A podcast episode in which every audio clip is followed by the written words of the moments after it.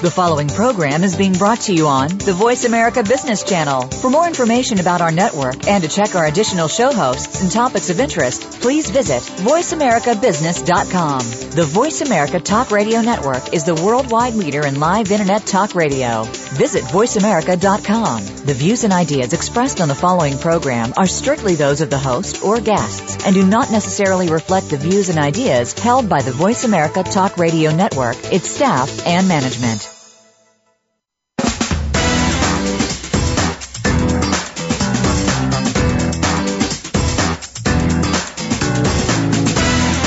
Welcome to the most nutritious hour of business talk all week. This is Coffee Break with Game Changers, presented by SAP. The best run businesses run SAP. Your host and moderator is Bonnie D. Graham. You'll hear from the innovators who have learned to use game changing technologies to shake up the status quo and help move today's businesses in new directions. Now, here's Bonnie D. Graham.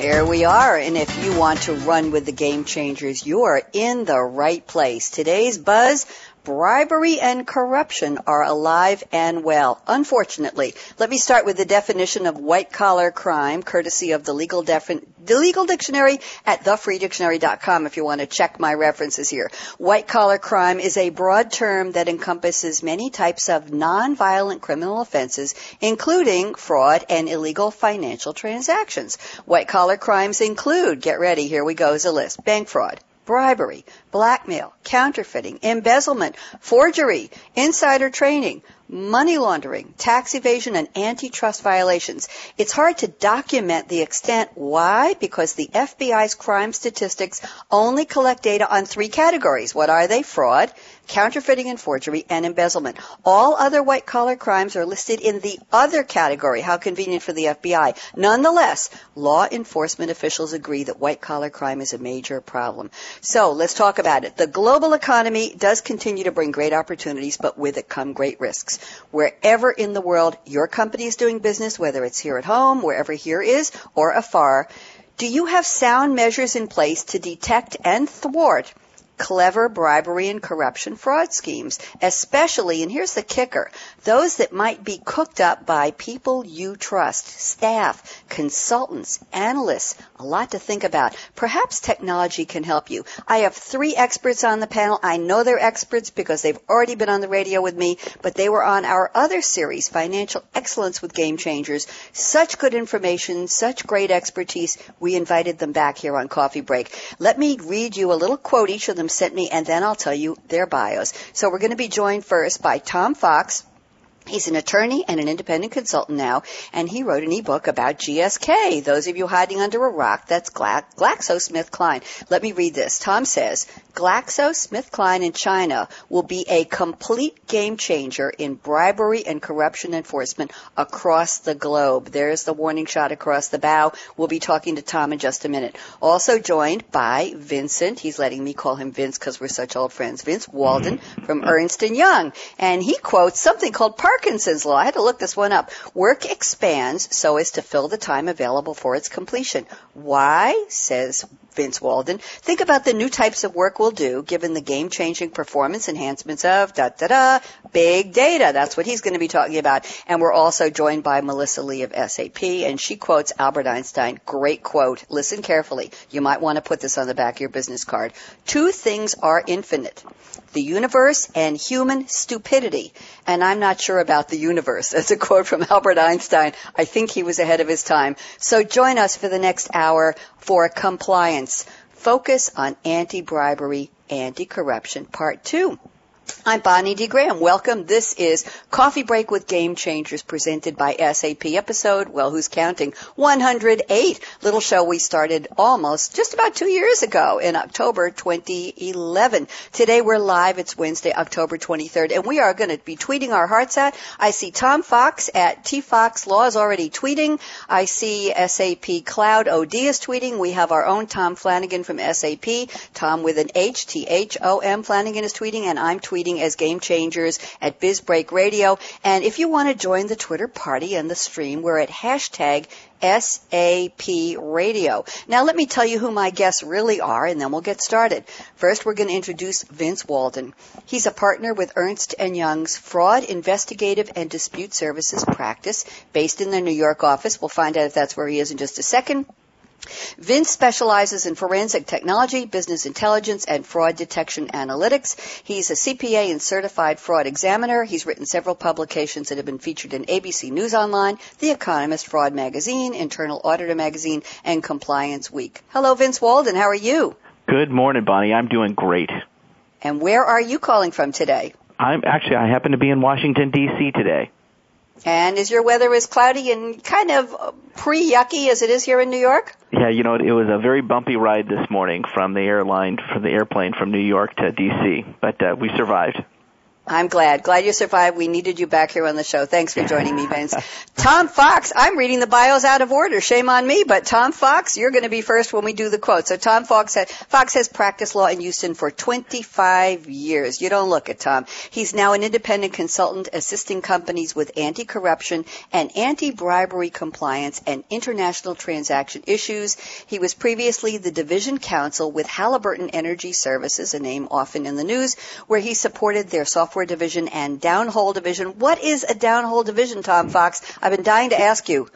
A downhole division is a division which puts tools down a, a drilling hole to bring out uh, oil or gas. Thank you very much. Needed to ask that. Let me read a little more. You're the author of the award-winning FCPA Compliance and Ethics blog and the international best-selling book Lessons Learned on Compliance and Ethics. And you also wrote the ebook I was talking about in my intro, GSK in China, a game changer in compliance. What compelled you to write that ebook quickly, Tom Fox?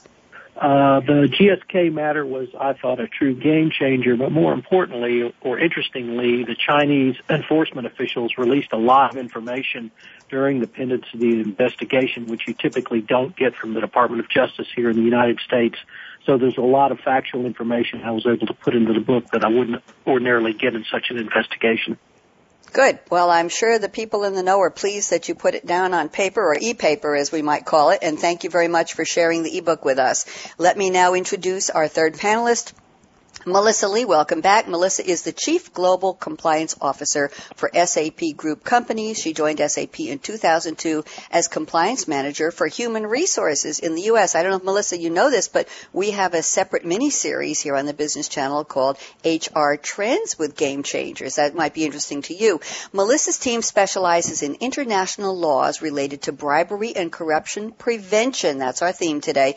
Competition law, revenue recognition, and U.S. SEC regulations, international trade, com- you're a busy lady, international trade compliance, international employment law, and Here's why you're on the show today. White collar crime. Melissa oversees a network of 83 local subsidiary compliance officers in SAP subsidiaries around the world. In the U.S., she's a member of the Florida and Pennsylvania state bars. Welcome back, Melissa Lea. How are you? I'm great, Bonnie. Thanks for having me. Thanks for joining us today. And tell me something. Where are you calling from? Uh, Newtown Square. Oh, good. So it's probably a little bit hazy and overcast there, like it is here in New York. We had think? some sun right until you said that. Oh, I'm re- Melissa. I'm really not that powerful. Trust me, I'm really not. So let's go back in and let's pull apart these very interesting quotes you all sent me. Tom Fox, we will start with you, attorney and independent consultant. GSK in China will be a complete game changer in bribery and corruption enforcement across the globe. Tell me why, in a couple of sentences, why is this going to be the case to watch or the case to follow? Tom. This is the first time we've had a country outside the United States enforce its own domestic bribery and corruption laws against a, a Western company. So instead of the U.S. government enforcing the FCPA or the British government enforcing the UK Bribery Act, we have China enforcing its own domestic anti-bribery laws against a Western company alleged to have engaged in bribery and corruption in China. So is the surprise here that China bothered to do it, that China gathered the evidence, that they're saying, hey, uh, stand up and look, we're not just manufacturing things you all use over there, but we have our eye on you. Is that what's such a surprise, Tom? Uh, no, the surprise was really that they had moved from prosecuting the, the bribe receivers in China, the party officials, the government officials, the uh, uh, people who ran the state-owned enterprise, and have turned to the people who are alleged to have paid the bribes. In other words, the Western companies doing business in China. Interesting, interesting. So what's that old expression? You can run but you can't hide, or you can bribe but you can't hide? It sounds like you can't hide. Thank you, Tom. We'll hear a lot more from you on the rest of the show. Let's turn to Vince Walden from E&Y. Parkinson's Law, work expands to fill the time available for its completion. And you said, think about the new types of work we'll do given the game-changing performance enhancements of big data. Tie this into our white-collar crime, bribery, corruption theme, please. Vince? Thank you, Bonnie. Yeah, hmm, mm-hmm. it's a deep thought, huh? And it was coined okay. back in The Economist in 1955, and uh, it's still relevant today.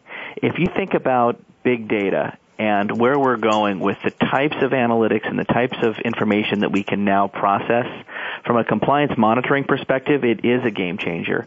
Um, we're able to process that much more information. And when I talk about processing information, looking for corrupt, potentially corrupt or improper payments, or looking mm-hmm. for inappropriate communications, and even thinking about like third-party watch lists and who you're doing business with, the types of analytics that we're able to do now look beyond just focusing on just a single ERP system. So just take, you know, SAP's accounts payable, for example. But now we're seeing companies combine the accounts payable payments data with real-time watch list feeds, with real-time perhaps email communications, or perhaps email or travel and entertainment expenses, such that I can ask new questions of the data that I've never been able to ask before that says, you know, I've paid this vendor, you know, $100,000 through the accounts payable system, but I also happen to get a flag that that person was just showed up on a watch list, uh, some government sanctions list, and my team has been talking about them in email communications, and they've been wining and dining them in travel and entertainment expenses. Before we would just look at data in isolation, and now we can look at data happening together. And because of big data, and you think her terms like Hadoop and mm-hmm. some of these large MapReduce processing capabilities, we're able, I'm seeing clients ask questions of their data that they have never been able to ask before. So just think going back to Parkinson's law, think about the new expectations and the new types of work that we can be doing from a compliance monitoring standpoint that we haven't been able to do before and how much more efficient we can be in terms of where we spend our resources. Very interesting. And Vince, quick question before I bring Melissa on to talk about her great Einstein quote. Vince, are we talking mostly about detection or is there a glimmer of hope for prevention?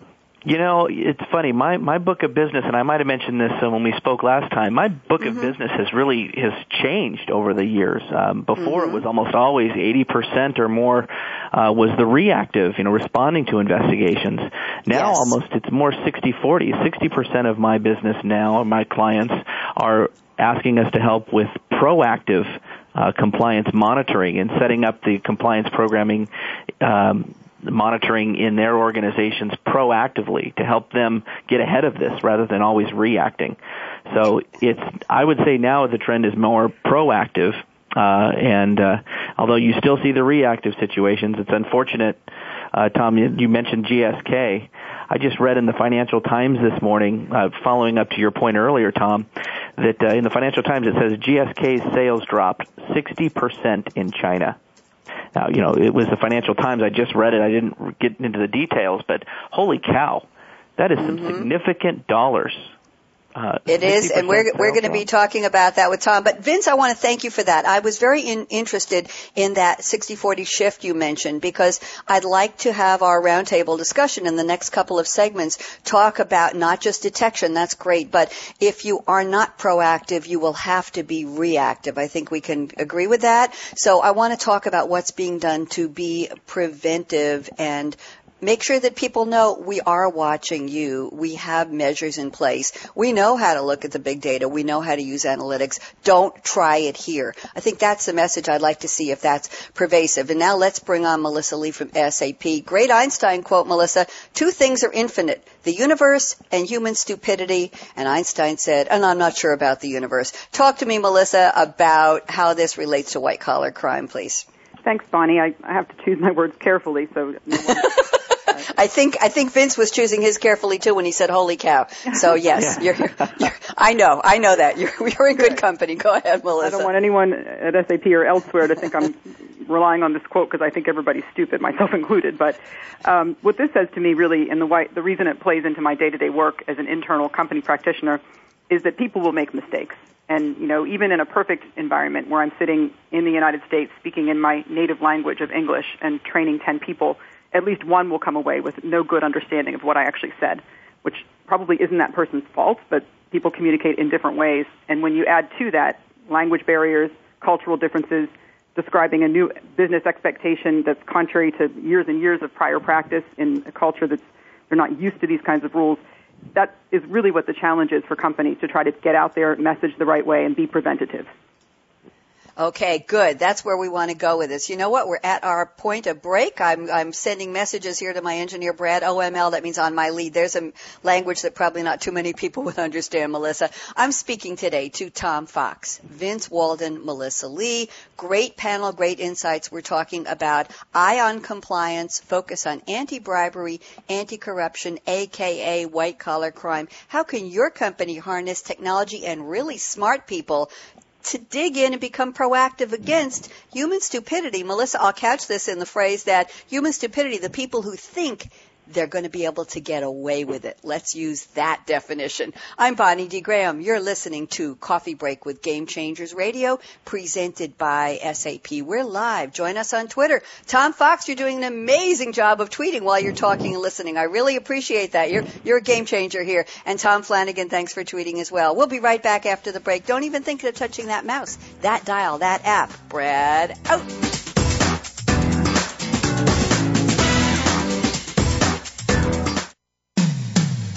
When it comes to business, you'll find the experts here.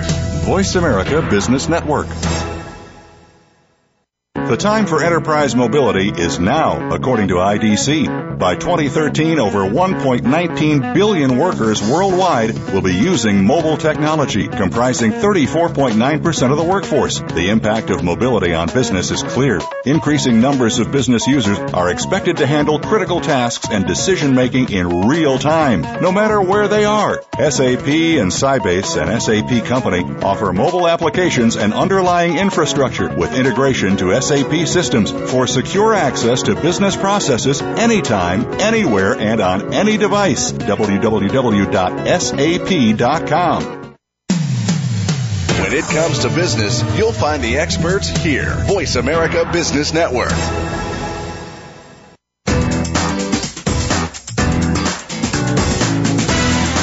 You're enjoying Coffee Break with Game Changers, presented by SAP. You can send an email to bonnie.d.graham at sap.com. And you're invited to tweet your questions and comments during and after the show at Twitter, hashtag SAPRADIO.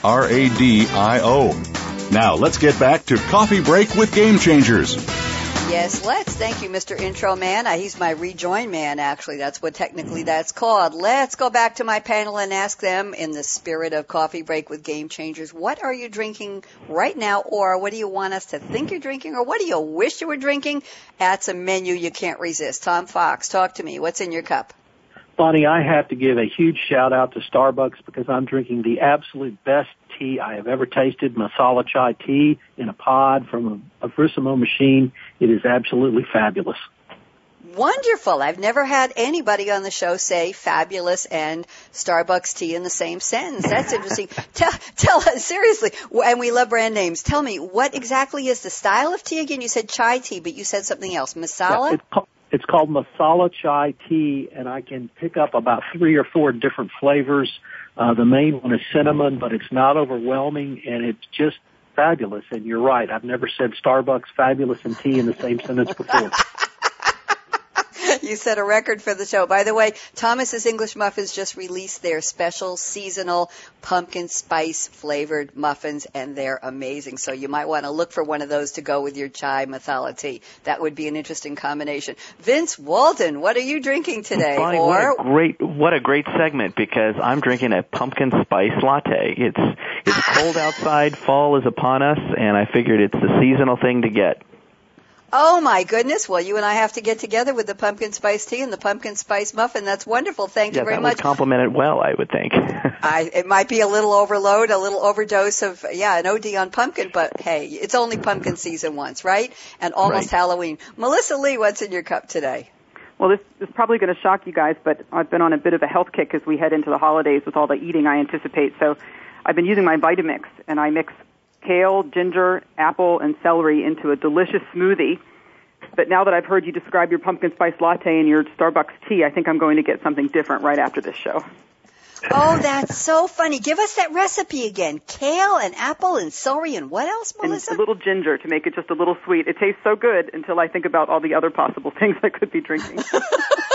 well, bravo for you being using our word we introduced before, proactive about your health pre-holiday. I like that instead of reactive. I'll probably do the opposite and pay the price in January. OMG. Okay, it's time to get serious now. Let's buckle down and talk about our topic. Vince Walden from E&Y. I'm going to ask you to kick this off with a discussion of new analytics. Let me read a little couple of notes you sent me before the show and then I'm going to ask Melissa and Tom to join in. You say from a compliance and fraud risk monitoring perspective. Now we're talking monitoring, so you're going to tell me in a second if we're monitoring for prevention or monitoring for cure. Excuse that medical reference. You say we're able to design new analytics that we have never been able to ask before given our processing capability. So bring us up to speed. What is this monitoring and is it prevention or cure or both?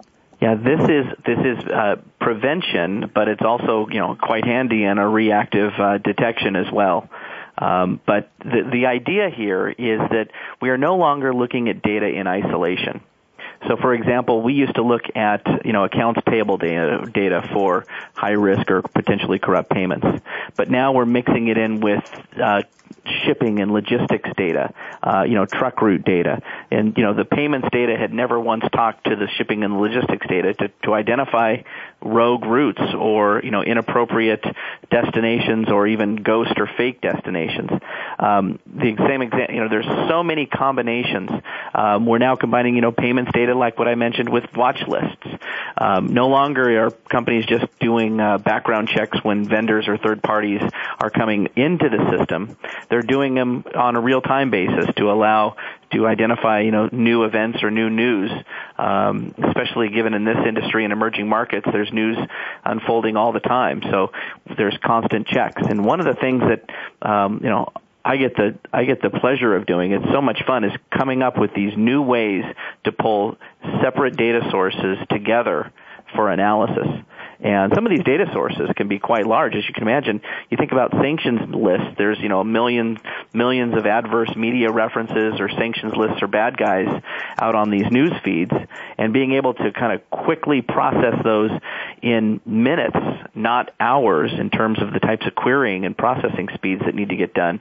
It's really a game changer in terms of what questions we can now ask to help us reduce false positives and identify perhaps rogue employee behavior uh, proactively and sooner rather than hearing it through the whistleblower hotline. Thank you very much. Good point about whistleblower. Melissa or Tom, you want to join in and, and uh, comment on what Vince brought up about this, the monitoring and reactive, proactive? Tom? Sure. The uh, the point that Vince raised is absolutely critical, but because it speaks to taking down the silos that many companies have with their different business units. You have an extreme amount of talent in export control and anti-corruption compliance and anti-money laundering in the supply chain, in the sales chain, but in many instances they didn't talk to each other and more importantly their data couldn't talk to each other. Now you have a way to tie that data together, to bring it to you, to be able to analyze it, not to resolve an issue, but to simply raise a red flag that could be investigated uh, for any number of violations. Okay, Melissa, thoughts? I think as we head towards the big data era, there's no denying that it's going to be a tremendous asset in the compliance arena. Um, when you read through the laundry list of the topics, the white collar crime topics my team's responsible for, we've certainly, you know, from an eliminate silos viewpoint, we've taken that approach where we want to make sure export controls and competition law violations and corruption, these things, uh, tax violations, they tend to go hand in hand. So we want to make sure the teams are talking to each other from an organizational perspective. And now, as the software improves more and more, we can actually have that data talk to each other so that the live human being interaction can be a follow up and, and efficiencies can be maximized. Thank you, Melissa. I, I, want to ask you a question and then have the others jump in. I read in my intro this quote from the, the Free Dictionary, Legal Dictionary. They said about white collar crime, it's hard to document the extent because the FBI's crime statistics only collects data on three categories fraud, counterfeiting and forgery lumped together, and embezzlement. Is is there a way that you do you have anything better than the statistics from the FBI, Melissa? What do you see, and do you need statistics for this? You just know it's there. We need to do something about it. What's your point of view? Uh, in terms of statistics, um, you know, global or industry-wide, I think industry-wide statistics might be interesting. But for a company to design its own program and determine which topics are the highest priority, you'd have to look at your business model, your go-to-market model, your your third-party relationships. How often do you use distributors?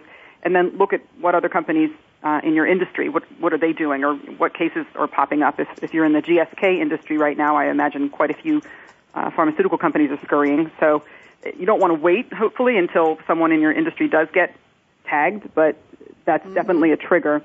Um, I, I wouldn't necessarily say we would look to mass data across all industries that was compiled by, especially by the FBI, if it's limited to those three subject areas.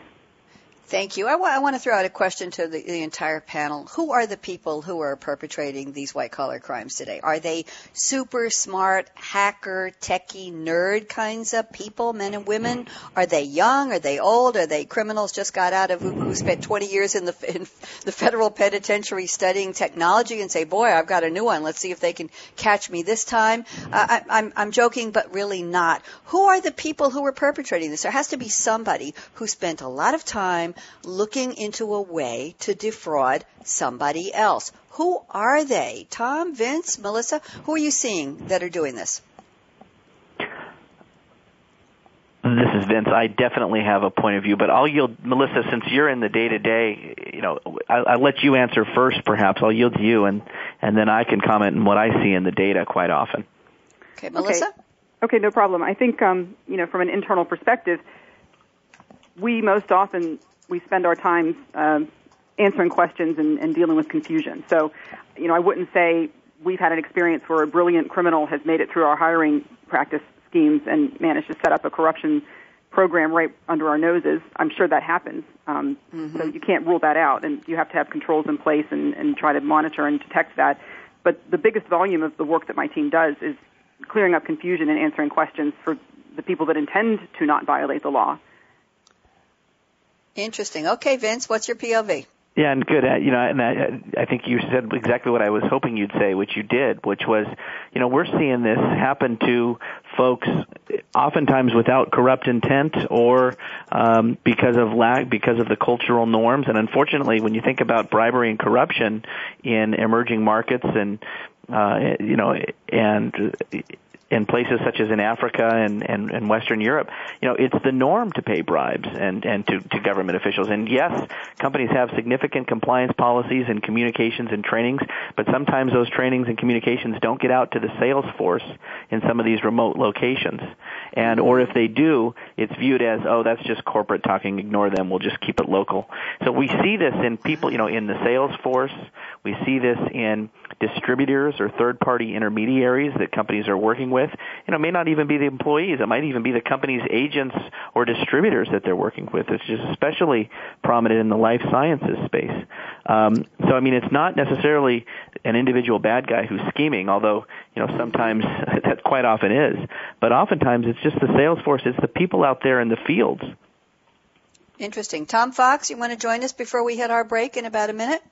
Uh, yes, because I want to take a little bit different uh, view on that. Please. that it, the focus is not on who; it should be on how it occurred.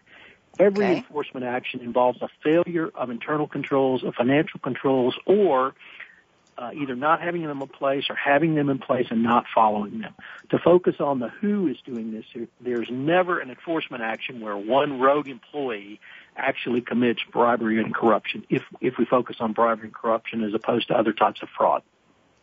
Okay, you know what? You took us right out to our break. We're going to go take a break, take a 57 second collective deep breath. When we come back, we're going to continue to talk about eye on compliance, focus on anti-bribery, anti-corruption. My panel today, three very smart people who know what they're talking about. So listen up. I've got Tom Fox, attorney and independent consultant who is a major tweeter today. Tom, I don't know how you're doing it. Vince Walden from Ernst & Young and Melissa Lea from SAP. We're talking all kinds kinds of things about preventing, being proactive and reactive, preventing, detecting who's doing it. We're going to get to the why and whether there are some economic indicators that it's going to surge or not when we come back. I'm Bonnie D. Graham. This is Coffee Break with Game Changers presented by SAP. We'll be right back. Brad, out. From the boardroom to you, Voice America Business Network. The time for enterprise mobility is now, according to IDC. By 2013, over 1.19 billion workers worldwide will be using mobile technology, comprising 34.9% of the workforce. The impact of mobility on business is clear. Increasing numbers of business users are expected to handle critical tasks and decision making in real time, no matter where they are. SAP and Sybase, an SAP company, offer mobile applications and underlying infrastructure with integration to SAP SAP systems for secure access to business processes anytime, anywhere, and on any device. www.sap.com. Voice America Business Network. The bottom line in business.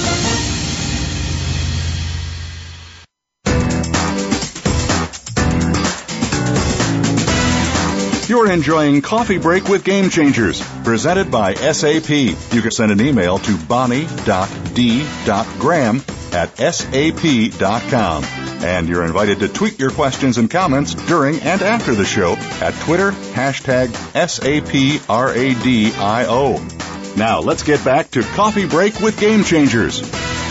Here we are talking about white collar crime, bribery, embezzlement, forgery, insider trading, all the stuff that makes for great movies and great TV and edge of your seat, heavy breathing. What's going to happen? Will the bad guy, the bad gal be caught and what will the penalty be? But let's talk about times, economic times. What are the, the instigators or the economic conditions, if at all, that are important in, in making an era where bribery and corruption will surge or wane. So let me start off with Tom Fox. Uh, Tom, you're 25 years of practicing law in Houston. Have you seen any kinds of cycles related to the economy, related to unemployment, or since the people who need to do this kind of white collar crime need to be so sophisticated and so focused, are they outside of that economic cycle? What have you observed? Well, within the uh, regarding bribery and corruption, specifically the Foreign Corrupt Practices Act, we have really seen uh, no correlation to the economic cycle. Approximately 110 cases are open under investigation by the Department of Justice now. That's down from about 120 last year. The uh, the real key seems to be that the financial controls or internal controls have failed, but it doesn't seem to be tied to either the up or down in the economy. It's the enforcement by the Department of Justice. Okay, thank you. Vince Walden, E&Y., what have you found? Any tie to any the mood of the country or the world, or is it just a sign of our times? Is it waxing or waning right now? What do you see?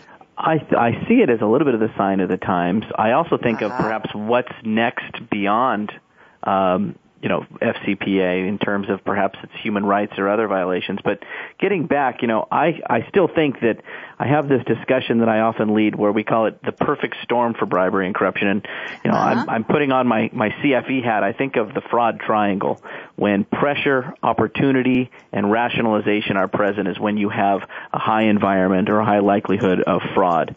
And I still think that fre- pressure among uh, global corporations and emerging markets is still at an all-time high.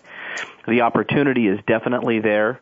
Even though comp- we're seeing compliance step up and uh, step up monitoring, step up their training, we're still seeing a lot of companies ask questions on how can they do better analytics but that's countered oftentimes by the opportunity gap where perhaps there's been layoffs or there's lack of middle management or lack of oversight where people can get away with things and they think the opportunity can present themselves.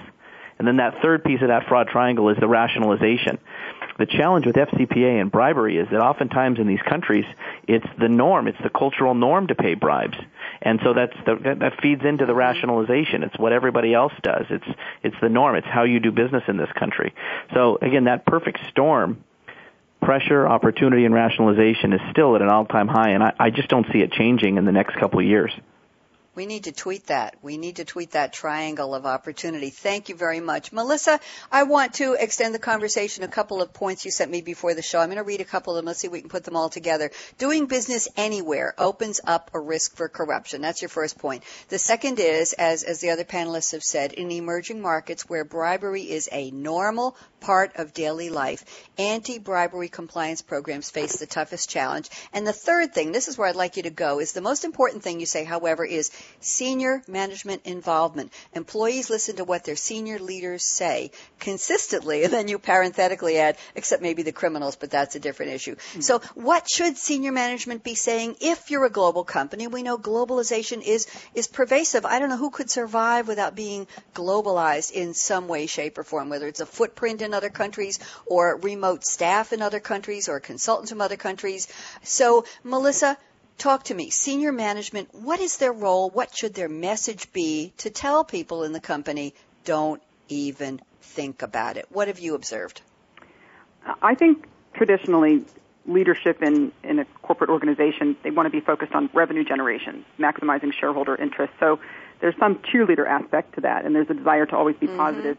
The concept of compliance can be a tough sell because it's not positive. You don't you don't want to walk into a room full of salespeople and say, be sure not to pay any illegal bribes as you're opening because that kind of alienates them. It makes them maybe feel accused, at least in theory. Mm-hmm. But what we're finding is, or I guess in my experience, what you want from your senior leadership is an almost overly dramatic sense of outrage when a control is intentionally circumvented or Melissa, a... repeat that. Repeat that. Mm-hmm. That was so important. I want you to say it again. You want what from your senior management? What I might almost consider an overly dramatic sense of outrage because Thank you if, if, if they don't show that outrage, if only compliance is outraged, like how dare you submit a fake expense receipt, um, and senior management just wants to say, oh, but it was only for a small amount, and he didn't necessarily know it was fake, right. which sounds kind of silly to me, but um, then you're going to be fighting an uphill battle. So where we have leaders, and, and, this is pretty consistent because we look for this in our in our country level leaders, and our our boards definitely our board leaders definitely demonstrate this. Everybody needs to invest in the company on a level where if someone cheats, everybody feels like that person has cheated them on an individual level. And then it really helps create that compliance culture that you're looking for.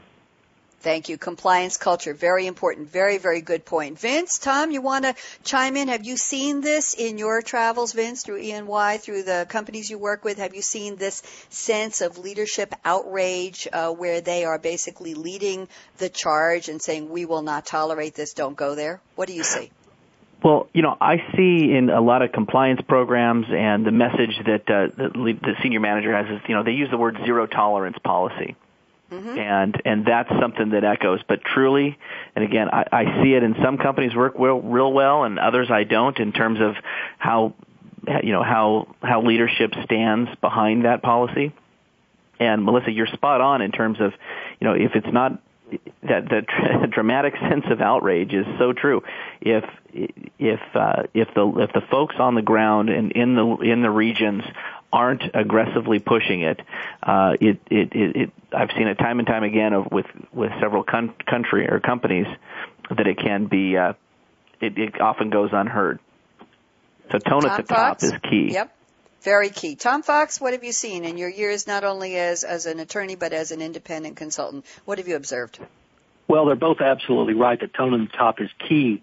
But let me focus on GSK because not only mm-hmm. did their code of conduct specifically say there would be zero tolerance for bribery and corruption, they were under a criminal enforcement action for prior uh, fraud sins in advertising where they agreed after having paid a $3 billion fine to have a gold standard best class uh, anti-corruption compliance program in face in uh, in place, but nevertheless they failed in having their internal controls and financial controls followed, which allowed uh, the bribery to occur in China. So it's a combination of both. You have to have that tone at the top, but you also have to have those controls in place. And if I could uh, go back and quote Ronald Reagan, trust but yes. verify. Yes. Now, question when you're hiring, whether it's an internal staff, whether it's a part-time employee, whether it's a consultant, somebody once told me a consultant is somebody who lives or works more than 15 miles away from where you are and charges double what you'd pay an employee. I don't know if that's true anymore. He's he's long gone, but it was an interesting perspective at the time. When you're hiring somebody or bringing them on board, and and even if you get them to sign an NDA, what should a company and and we have a large business audience i want my panelists to know. We don't know whether our audience is is predominantly on the startup side whether they're all in the sme range whether they're in top echelon huge enterprises. So we talk to everybody in this the spectrum a to z size companies and all over the world. I can tell you we now have over 62 countries listening to our shows which is great. So the question is what should you look for when you hire somebody or bring them in nda or not, hey, it's just a piece of paper, I'm sorry. What should you look for to help you be sure that this person doesn't have I'll quote something from Melissa Lea's talking points, a reputation for corruption or past ill deeds. Melissa, you want to start us off with this?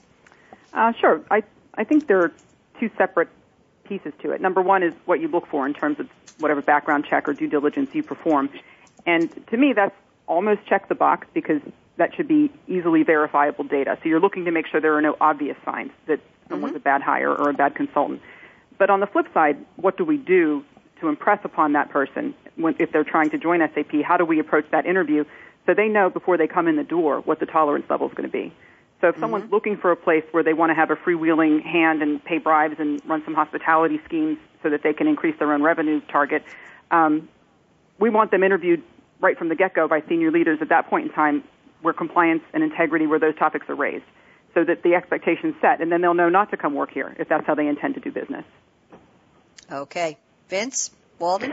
You know, gosh, it's sure hard to tell from a resume and and, and even the background yes. check with given you know given money in front of them would they take it or not um so it's it's hard to comment on what attributes other than just the uh, the case study or the the case examples that you give in the interview and of course the background check I would offer up one thing. You know, one thing that I've found as an as an indicator, a lead indicator to a lot of the fraud schemes that we've uncovered is, and again, I hate to go back to monitoring, but we've done, for example, um, we've helped clients develop these scoring algorithms, and even something just as easy as one's uh, travel and entertainment expense policy and especially when you think about global sales forces and they're out and about entertaining clients and the patterns that they exhibit there is a great indicator of their overall integrity.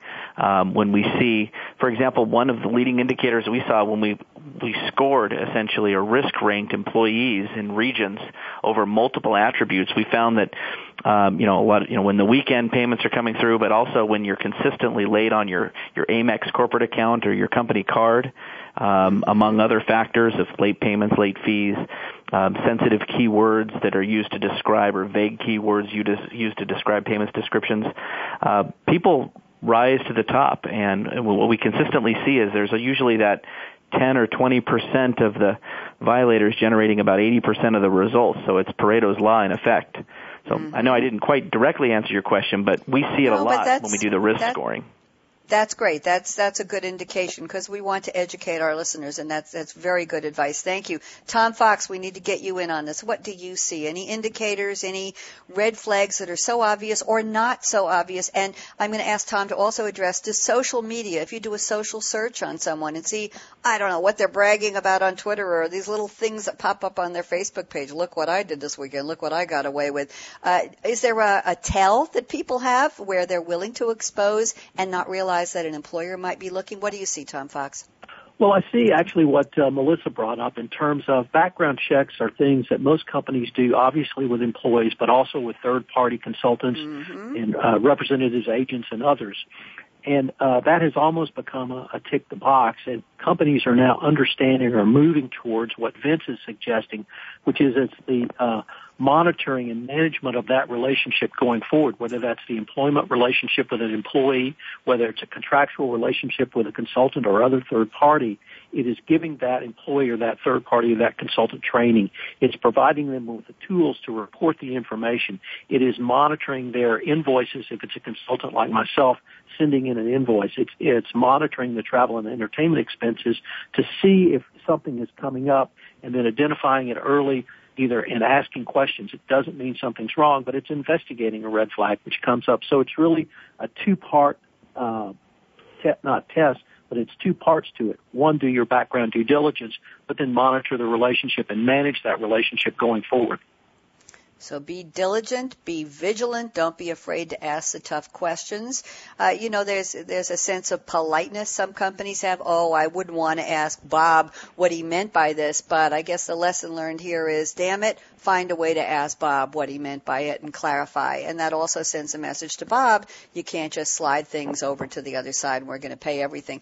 Good information. I'm talking to Tom Fox, attorney and independent consultant, Vince Walden from Ernst & Young, Melissa Lea from SAP, and we're talking about eye on compliance, focus on anti-bribery, anti-corruption, its causes, its roots, any economic components, how do you set up a good compliance policy, how do you have senior leadership lead the charge to say we will not tolerate it. Zero tolerance means zero tolerance. Don't even think about it. And how do you use big data and data and analytics to enforce your policies and detection? We'll be right back with guess what? The crystal ball segment. We're going to find out what Tom Fox, Vince Walden, and Melissa Lea think this topic will be if we had the discussion five years from today. Will it be a thing of the past? I don't think so. We'll be right back. I'm Bonnie D. Graham. This is Coffee Break with Game Changers presented by SAP. Brad out. The business community's first choice in Internet Talk Radio. Voice America Business Network.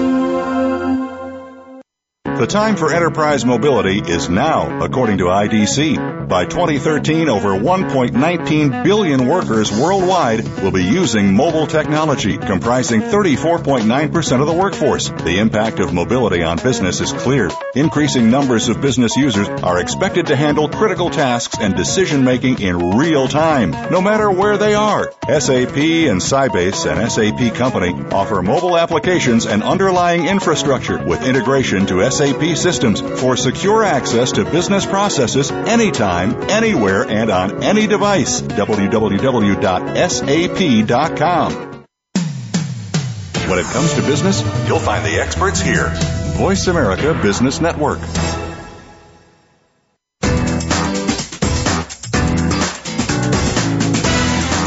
You're enjoying Coffee Break with Game Changers, presented by SAP. You can send an email to bonnie.d.graham at sap.com. And you're invited to tweet your questions and comments during and after the show at Twitter, hashtag SAPRADIO. Now let's get back to Coffee Break with Game Changers.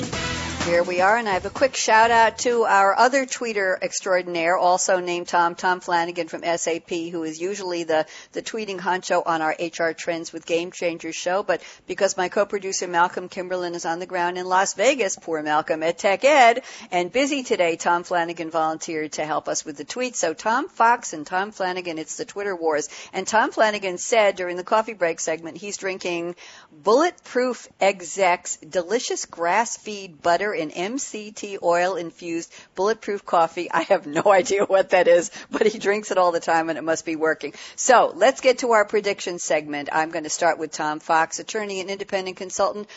Tom, five years from today, if we reconvene, and I hope we will, to talk about eye on compliance, will we have made advances across the board, across the globe in terms of proactive prevention and quicker reactive detection and stoppage of bribery and corruption in the corporate environment. Tom Fox?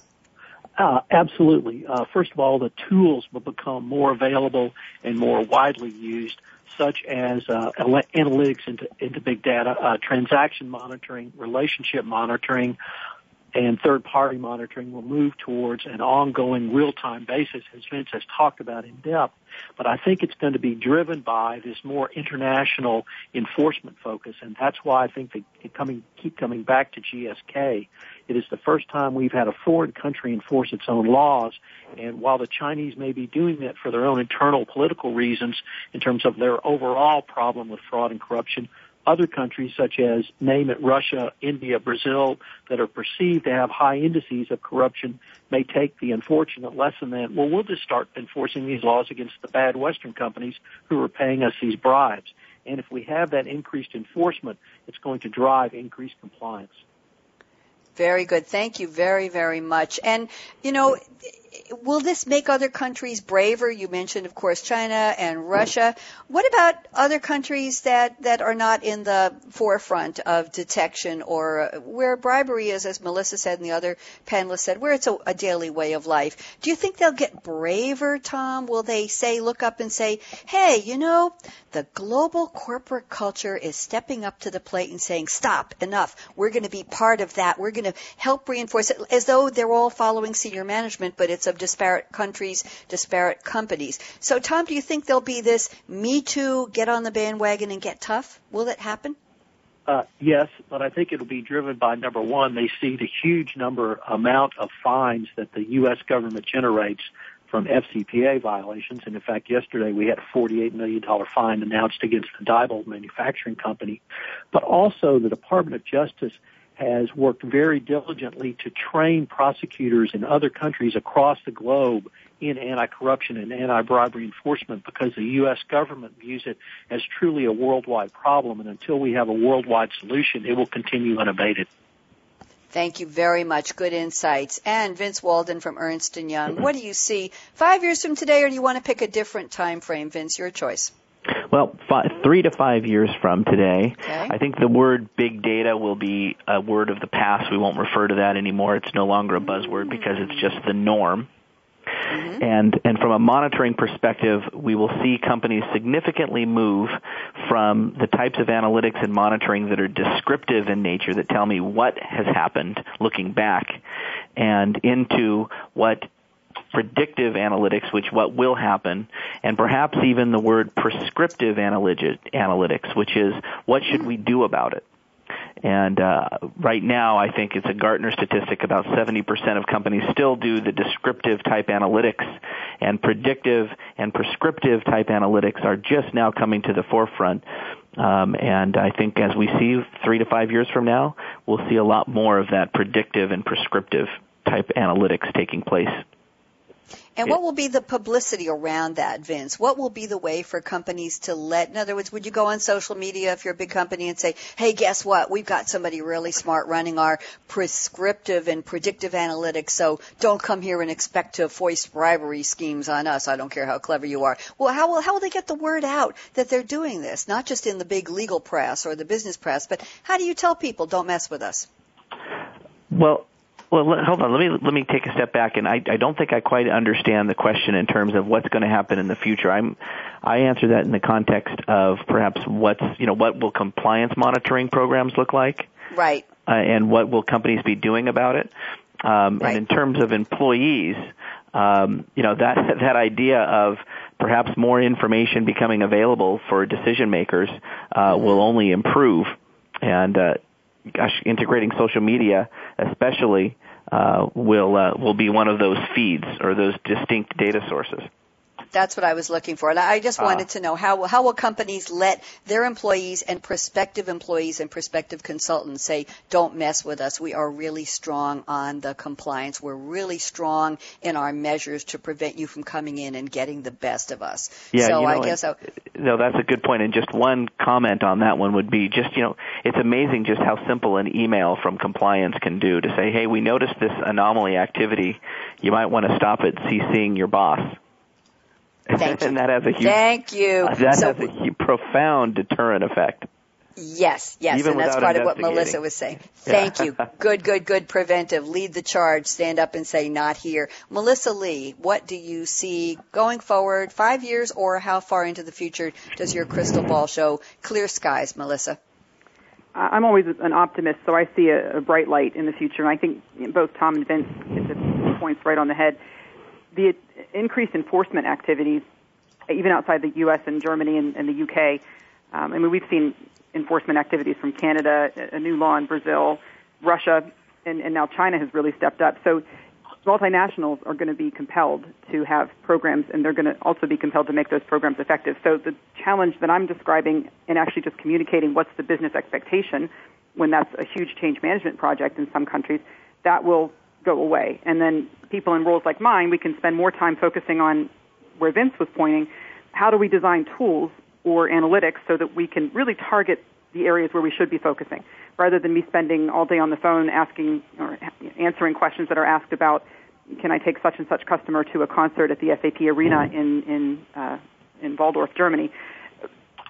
We have to look at the specific facts now, but if we can set a system up so that we can help our employees help themselves to analyze those risks, then we're going to you know knock those questions out, that huge volume of work for the people who don't intend to break the law, and then we can really mm-hmm. focus on where we should be focusing for the people who are purposely trying to get around controls. I'll call that accidental breakage. So Vince, quick quick question: What's RoboCop? Is it working? It's it's the SEC's. I'll call it big data, although I can't. It's not yes. me to coin that. It's the SEC's world. But uh, the SEC currently analyzes, I think, over 400 gigabytes of data a day of all the SEC filings and 10K information coming in. And what RoboCop is is their uh, their use of big data to immediately run peer group analytics on the financial systems that are being reported to look for rogue activity. What doesn't look good? What are the accruals? Why is it different than the industry peer group?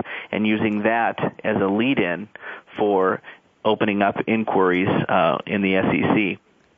So it's, it's quite a it's quite a topic. And uh, you know, if you just Google RoboCop and the SEC, you'll you'll get a lot of people talking about it because it's going to really step up the game from a compliance monitoring and financial reporting perspective around accounting fraud. Thank you very much. Melissa, sorry about that misstep, yeah. but you tap dance very nicely. And Vince, I, I said to myself, oh my God, that's Vince's name, not Melissa. Listen, I have my predictions written down. We're almost out of time, so let me get to them. Tomorrow, Startup Focus with Game Changers. What a show. I have for you three people who are attending TechEd. They're startups. They're cool. They're smart. The topic is pounding the pavement live from TechEd. From pitch to positioning. How do you get out there and spread out the message about how great your new company is? We'll find out. Next Tuesday, HR Trends with Game Changers. And again, a shout out to Tom Flanagan. Tuesday, 9 a.m. Pacific, 12 noon Eastern. HR Trends, the art and science of HR analytics. Good topic there. And next Wednesday, Coffee Break with Game Changers, 8 a.m. We'll be talking about the best run cities, technology wise, part two. Thank you, Vince Walden. Thank you, Tom Fox. Thank you, Melissa Lea. Great panel. You get it. You know how to play in a sandbox. I really appreciate it. Shout out to Karen Geraldo, who's tweeting for us today. Karen, thanks for the comment on my voice. She says Radio Red. That's me. Radio Red's voice encompasses the whole spectrum. And thanks for the great tweets. Tom Fox, I don't know how you do it. Talking, walking, and tweeting at the same time. It's an art. Shout outs to Malcolm Kimberlin and TechEd. Talk to you tomorrow. Tom Flanagan again. Brad and the Business Channel team. And here's my call to action. Fasten your seatbelt. What are you waiting for? Go out and be a game changer today. Bonnie D. Graham signing off for another edition of Coffee Break with Game Changers presented by SAP. Talk to you tomorrow on Startup Focus. Bye bye. Thanks again for tuning in to Coffee Break with Game Changers, presented by SAP. The best run businesses run SAP. To keep the coffee break conversation going, tweet your questions and comments to Twitter, hashtag pound sign SAP RADIO. Please join your host, Bonnie D. Graham, again next Wednesday morning at 8 a.m. Pacific Time, 11 a.m. Eastern Time on the Voice America Business Channel. Have a great week.